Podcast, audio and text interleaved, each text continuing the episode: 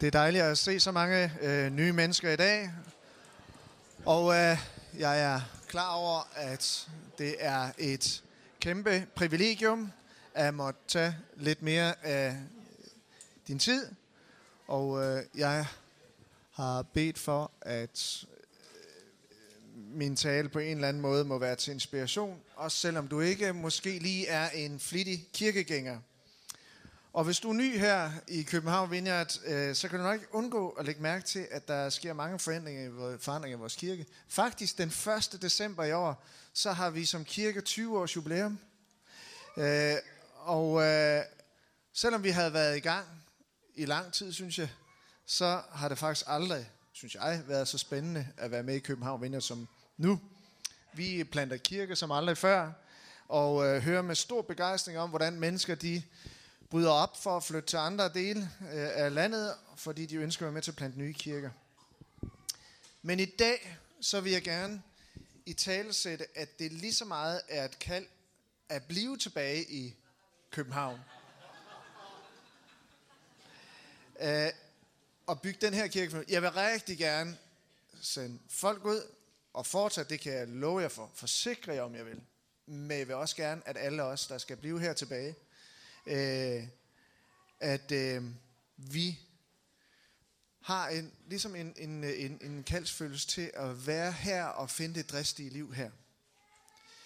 Fordi Gud, han har eventyrlige planer med dig og med mig, øh, som ved, at vi skal blive her i København og gøre en forskel i byen. Og det tror jeg, der er et behov for at sætte ord på, og vil forsøge at komme lidt ind på i dag. Måske så har vi, der ikke skal ud og plante kirke, endda brug for at genfinde eventyret her i byen, i dagligdagen og i København Vineyard. Men må jeg begynde et helt andet sted. For det eventyrlige liv med Gud, det begynder slet ikke med at bygge kirker. Det opstår derimod, når vi begynder i vores eget liv at slække på kontrollen og skruer op for troen, når vi tør lukke Gud ind i vores liv. Og jeg håber meget, at det, jeg skal komme ind på her i dag, vil kunne udfordre dig, som sætter kontrol over tro. Til at overveje, om troen skal have den største plads i dit liv. At du i dag vil, selv vil udfordre tanken om, at der er mere mellem himmel og jord. I stedet for, som mange gør, at udskyde tanken til dit livs afslutning. Det er jo mange, der gør. De fleste danskere vil sige, at der er nok et eller andet mere mellem himmel og jord. Og så putter vi lige det spørgsmål i skuffen, indtil vi ligger på dødslejet. Så kan det være, at vi tager det frem igen og kigger lidt på det. Hvad med at tage det frem i dag? Jeg stødte på et lidt tankevækkende citat, da jeg forberedte mig til i dag, og så kunne jeg med det samme se udfordringen. You can have faith, or you can have control, but you cannot have both. Jeg tror, at en... Det er naturligt, at en del af os, vi forsøger at opretholde en balance mellem kontrol og tro, og netop i den rækkefølge. Altså først kontrol, dernæst tro. Og den her balance, den har indflydelse på de fleste områder i vores liv. Der er noget med kontrol. Kontrol, det giver os tryghed. Øhm, og øhm, ikke før vi pludselig ender i en situation, hvor vi mister kontrollen, giver vi troen plads.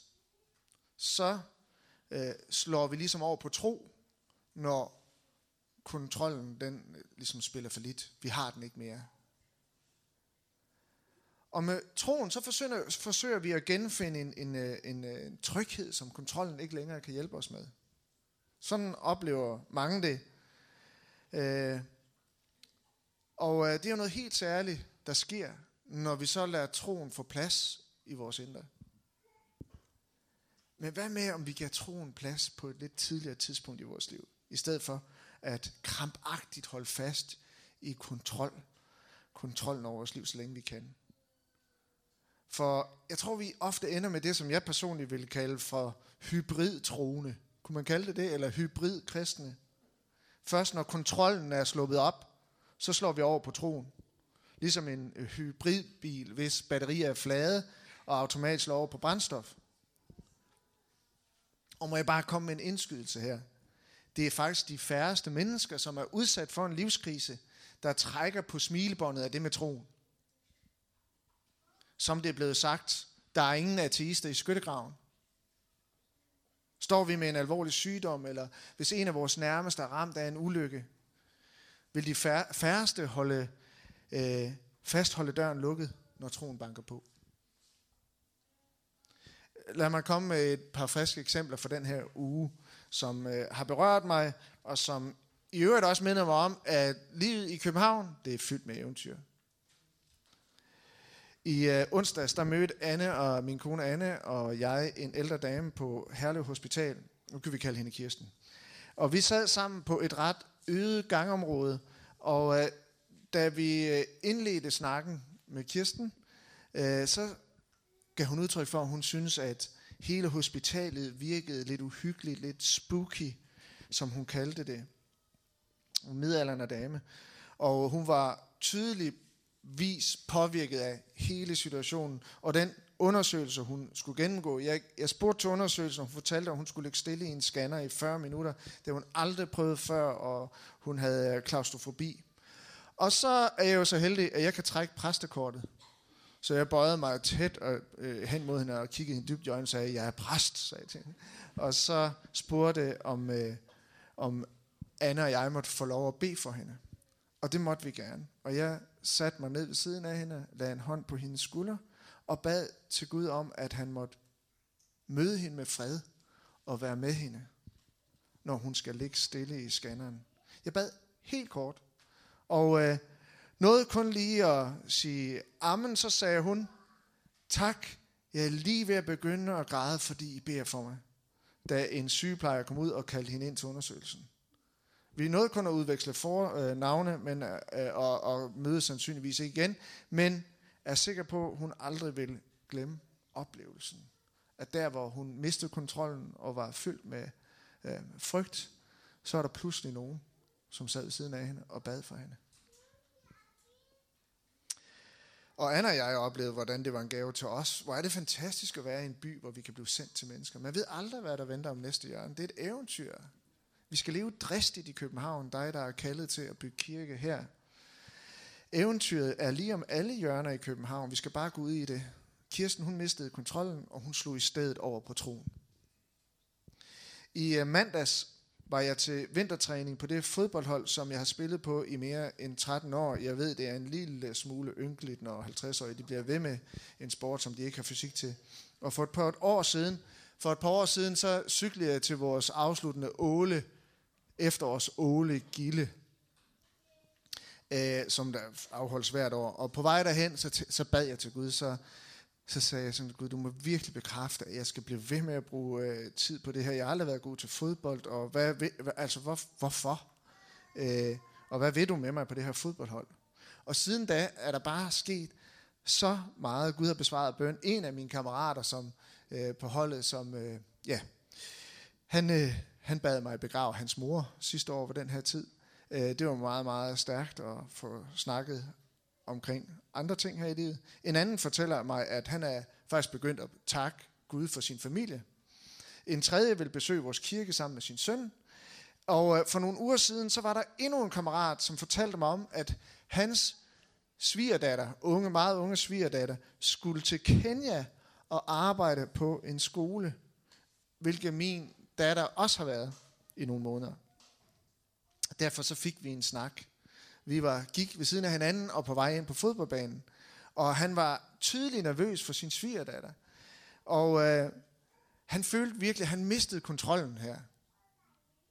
Og det kan jeg godt huske, da jeg sendte den. Var, var min datter, var hun nitten år eller til Kenya og skulle arbejde der. Jeg kan godt leve mig ind i det. Og øh, så på vej ind på fodboldbanen, så tog, jeg, så tog jeg fat i hans hånd. Og så sagde jeg, og jeg har fået lov at fortælle den her historie. Så sagde jeg, Brian, kan vi kalde ham. Hvis du selv vil være med til at bede til Gud for hende, så vil jeg også bede for hende. Øh, hvortil han øh, svarede med det samme, at det vil han rigtig gerne være med til. Han vil rigtig gerne selv bede for hende. Han vil rigtig gerne være med til den her deal her. Så det var ikke alene utrolig stærkt. Det var også en lille smule specielt, måske lidt besynderligt for de andre at se os gå ind på banen med hånd i hånd. Og de var nok ikke blevet mindre forrolige, hvis de havde hørt, hvad vi har snakket om. Og så i mandags, så spurgte jeg ham, hvordan, hvordan øh, går det med svigerdatteren? Og han fortalte mig lidt. Ja, så mindede jeg ham om, Jeg beder stadigvæk for hende. Og så blev jeg faktisk helt overrasket over at høre ham sige, jeg beder også til Gud for hende. Altså, er det rigtigt sandt? Helt fantastisk, fordi at, øh, han er vokset op i et meget hårdt miljø i et område i København og har sin historie. Han har kæmpet sig varm, øh, vej frem i livet. Han har et enormt varmt hjerte, og nu beder han min sanden til Gud på mit fodbold. Og det er simpelthen så vildt. Og jeg ringede til ham i torsdags for at høre, må jeg have lov at dele den her historie? Fordi jeg tror, jeg sagde til ham, jeg tror vi er mange flere. Vores kirke har behov for at høre, at man skal give det her videre. Må jeg have lov at fortælle den her historie? Det måtte jeg i hvert fald. Det står jeg ved det her, sagde han så. Og jeg sagde det også til min svigerdatter, og hun sagde, hun kunne godt mærke, at vi bad for hende. Og igen, Brian, han mistede kontrol over situationen, og så slog han over på troen i stedet for. Så mange mennesker er åbne for at slå over på troen, når kontrollen slipper op. Og måske, så er lige præcis du i dag, her en af dem, der skal slå over på, øh, på troen. Hvad med, om vi lægger kontrollen sådan frivilligt til side, selvom vi ikke er tvunget til det? Og jeg er overbevist om, at Gud ønsker at møde os, allerede før vi mister kontrollen og desperat søger tryghed i troen. Og jeg må indrømme, jeg elsker at planlægge, jeg elsker at designe mine primitive kirkestrategier, finde løsninger, som alt sammen handler om. Jeg, jeg kan godt lide, at ting er under kontrol. Der er sket rigtig meget i kirken her de sidste par måneder, og hånden på hjertet. Nogle dage så har der krævet mere tro end at kontrol og forholde sig til, så er det godt, jeg var præst. Og det har været uvant, men samtidig helt fantastisk. Det er faktisk befriende at leve mere i tro end i kontrol. Det har det jeg ikke herover. Hvad vil du, Gud? Hvad vil du gøre, Gud? Og jeg føler, jeg tror på ingen måde, at jeg overdriver, når jeg nu siger, at Gud har virkelig store planer med dig, og store planer med København Vineyard. Det er, som, det er som om, at Gud pludselig afslører nogle af sine planer om, hvordan han vil forandre Danmark. Og det kan godt være, at du tænker, at jeg er håbløs naiv, når jeg tror på, at vi kan være med til at forandre Danmark.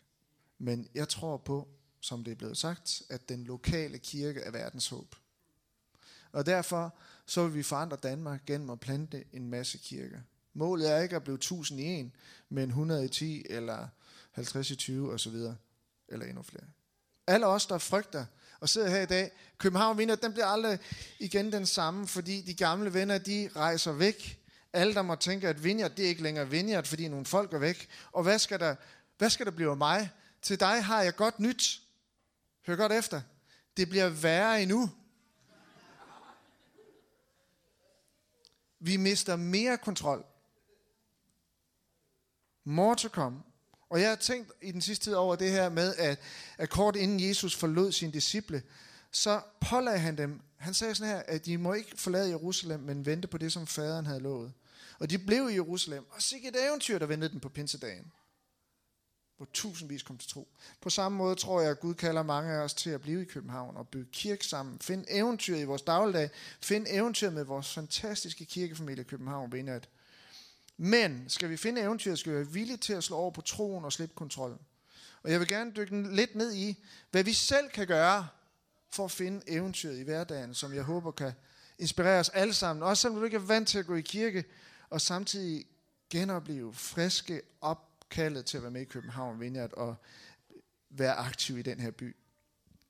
Jeg håber, det kan relatere til dig, som oplever, at du kører i samme rille, og at det faktisk har sløvet dig åndeligt. Og det kan være, at du er meget fortravlet og virkelig har behov for at finde hvile. Det kan være, at alle dine åndelige praktikker, såsom synge til Gud, bøn, Bibel, er så forudsigeligt kontrolleret, at de ikke længere giver mening for dig, eller endda ikke eksisterende for dig i hverdagen. Så det handler altså om, hvordan kan du finde et nyt liv med en ukontrollabel Gud. Og vi skal lige læse en kort historie. Moses vogtede får for sin svigerfar Jetro, præsten i Midjan. Da han engang havde drevet fårene langt ud i ørkenen, kom han til Guds bjerg Horeb. Der viste Herrens engel sig for ham i en flammende ild fra en tornebusk. Moses så, at busken stod i lys lue, men at den ikke blev fortæret af ilden, og han tænkte, Jeg må hen og se nøjere på dette mærkelige syn. Hvorfor brænder busken ikke? Men da Herren så, at han gik hen for at se det, råbte Gud til ham inden for busken. Moses, Moses. Han svarede, ja, og Gud sagde, du må ikke komme nærmere. Tag dine sandaler af, for det sted, du står på, er hellig jord. Moses, han havde gemt sig i ørkenen. Han havde begået et mord. Og øh, han har brugt fyrre år i ørkenen som forhyrte. Det er i alt fjorten tusind seks hundrede dage med sand og med får. Og det er vist ikke nogen overdrivelse, at Moses efterhånden havde fået kontrol over sin hverdag.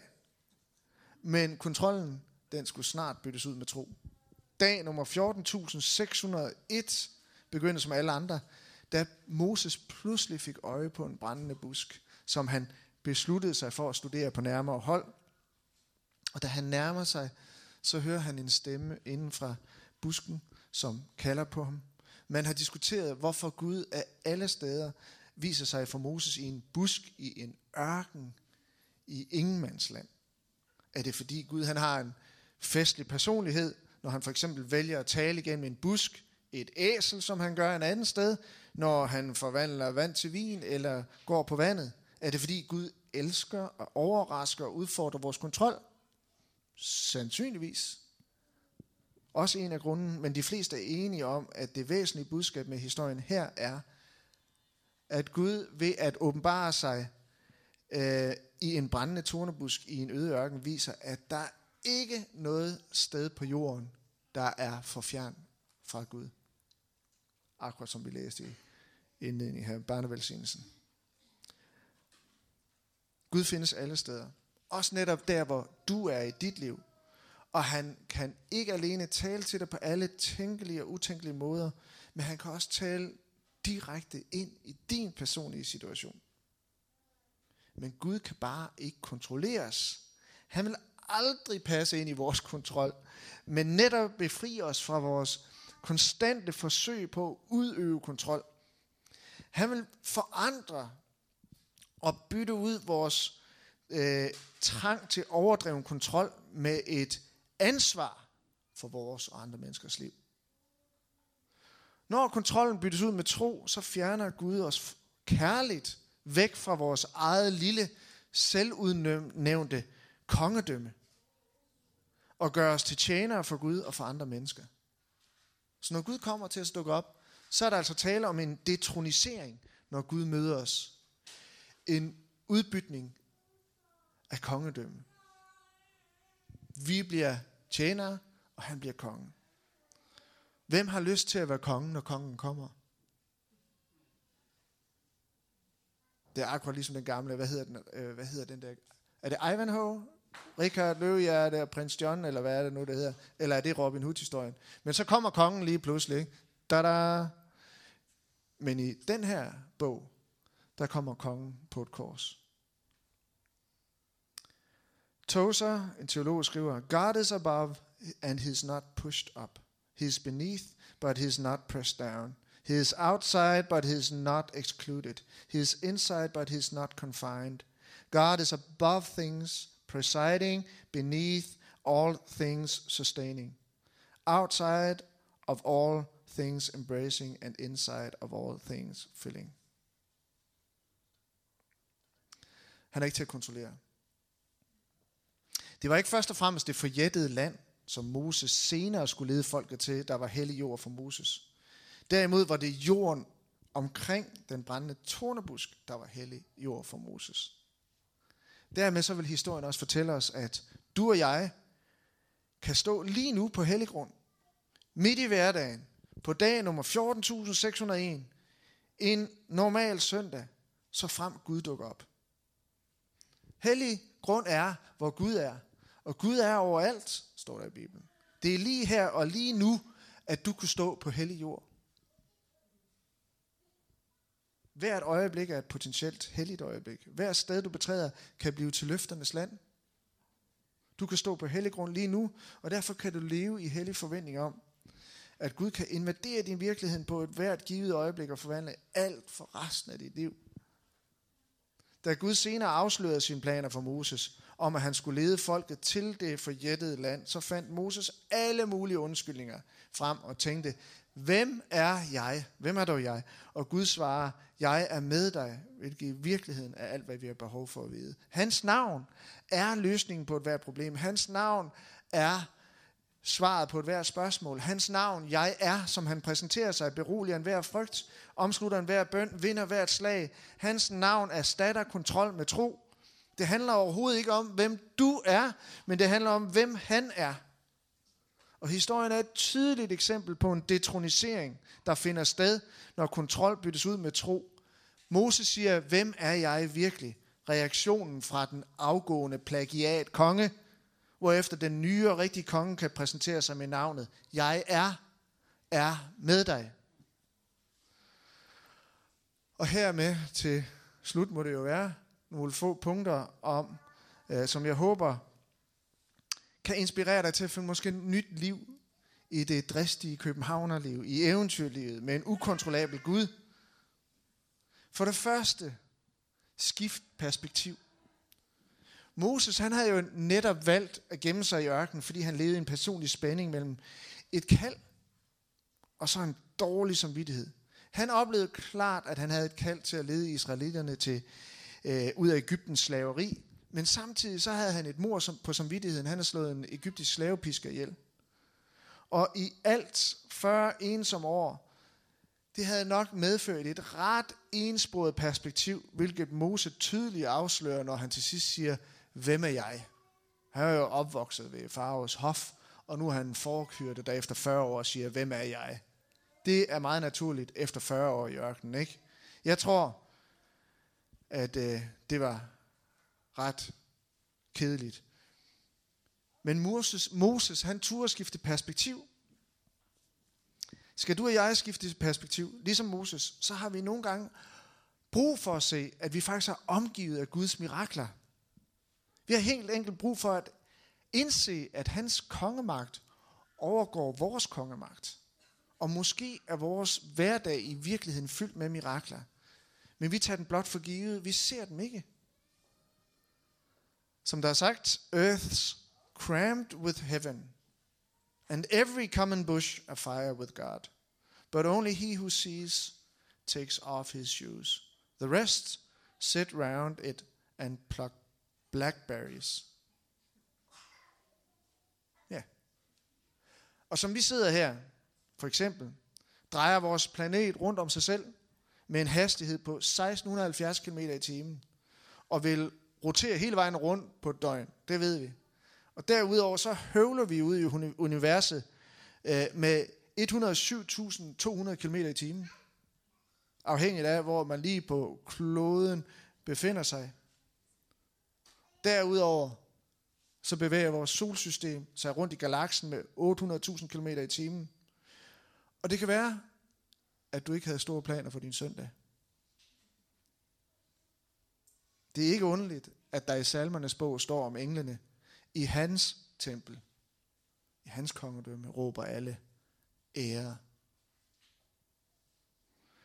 Og det er lidt ironisk, at vi tager de helt store mirakler for givet, mens vi har svært ved at have tro for de små mirakler i hverdagen. Når opmærksomheden mod alle hverdagsmiraklerne, som konstant omgiver os, svækkes og bliver usynlig for os, så kan det vel sammenlignes lidt med at være fartblind. Sneblind. Vi tager konstanterne for givet og overser dermed de største mirakler i tilværelsen, som er, at Gud, han er den ultimative konstant. Gud er ubetinget kærlig. Gud er almægtig og evig trofast.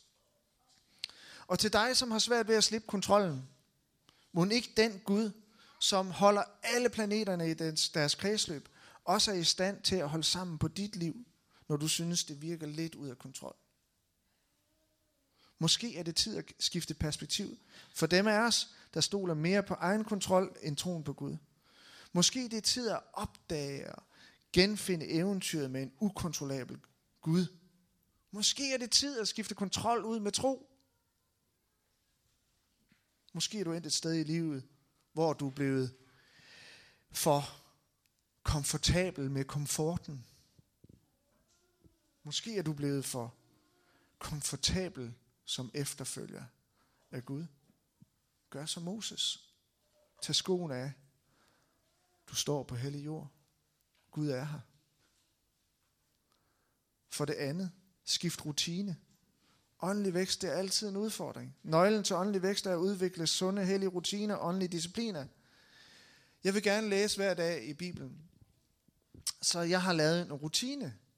Om morgenen, når jeg står op efter min kaffe, så har jeg bare vældig meget lyst til at åbne min computer. Og lige der har jeg besluttet mig for, at jeg læser i Bibelen hver dag, før jeg åbner computeren. Og så skal jeg være ærlig at sige, at om lørdagen holder det ikke altid. Vi har lavet en øh, Bible Challenge her i kirken. Den kommer her. Og øh, det kan du læse mere om på nettet. Men du kan være med i det og læse, være med til at læse Nye Testamentet sammen med andre på Facebook resten af året. Kom igennem det. Spændende. Hvis du i øvrigt er en kirke som den her, er kendetegnet ved, at ikke ret mange læser i Bibelen. Altså sådan en størrelsekirken her. Det er så nemt at komme og sætte sig ned og gå igen. Øh, og man læser ikke så meget i Bibelen. Der er ikke tid til det. Så det vil vi gerne gøre noget ved. Og når, øh, ja, men når rutine bare bliver rutine, så bliver vi nødt til på en eller anden måde at afbryde den. Hvorfor? Fordi selv hellige rutiner kan blive tomme ritualer, hvis vi gør dem af vane og ikke af hjertet. Gode rutiner kan blive dårlige rutiner, hvis vi ikke indimellem, indimellem ændrer dem. Og hvornår skal vi så ændre vores rutiner? Det skal vi, når vi har glemt, hvorfor vi har rutinerne. Gode rutiner, de kan ende i bevidstløshed. Bordbøn, nadver, det er alt sammen godt. Jeg voksede op i en præstefamilie. Jeg kan huske min fars bordbøn, stort set uden af god rutine, men jeg skulle finde nogle nye. Det handler om rutinernes hvorfor. Derfor så forsøger vi at være til stede i bøn, i tilbedelse og i nadver. Dette folk, siger Jesus og citerer en gammel profet, ærer mig med læberne, men deres hjerter er langt borte fra mig. Forgæves styrker de mig for det, de lærer af menneskebud. Men heldigvis, så kan små ændringer i rutinerne resultere i radikale ændringer. Heldigvis har Gud det med at bryde ind i vores rutiner. For eksempel Moses, som vogtede, undskyld, som vogtede får i fyrre år. Ikke? Sand og får gennem fyrre år. Kan du forestille dig en mere rutineret hverdag? Hvad mon der er i madpakken til i dag? Det er nok ikke den store overraskelse, Moses. Han drømte engang om at lede Israel ud, Israel ud af det egyptiske slaveri, men den drøm døde med hans overfald på en egyptisk slavepisker. Men Gud har det med at bryde ind i vores hverdag, bryde vores kontrol og udfordre vores tro. Hvilke rutiner skal du måtte ændre på for at genfinde eventyret? På hvilke områder kunne Gud bryde ind i dit liv?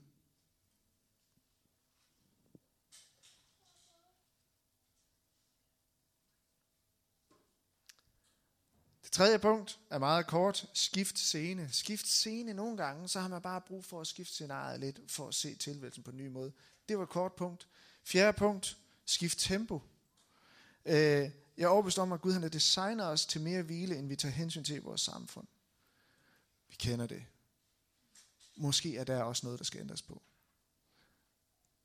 Jeg kan ikke nå at gøre mere ved det. Men jeg har nævnt i alt fire skift, som jeg håbet kunne inspirere dig til at genfinde eventyret i hverdagen. Skift perspektiv, skift rutine, skift scene, skift tempo, og frem for alt skift kontrollen ud med tro, hvis du oplever, at du rører dig i samme rille, og at det har sløvet dig åndeligt. Det kan være, at du er fortravlet, og virkelig har behov for at finde hvile. Eller det kan være, at dine åndelige praktikker er ikke mere giver mening for dig. Det handler om, hvordan du kan finde nyt liv med en ukontrollabel Gud. Og øh, jeg tror faktisk øvrigt også, at alle de her forandringer, som vi skal se i København Vineyard, den er ikke længere den samme, og hvad bliver der mig? Det er sunde, det er sunde udfordringer af vores rutiner. Så skal vi ud, inkludere flere mennesker, nye venskaber, nye eventyr. Det er rigtig godt for os. Så tør øjnene. Måske er der nogen, der i dag her er parat til at udveksle kongedømme med Gud. Og sige, jeg er for meget i kontrol, og jeg ved, det kan jeg ikke. Det, det er et umuligt regnestykke. Jeg vil udbytte mit, mit kongedømme med dit.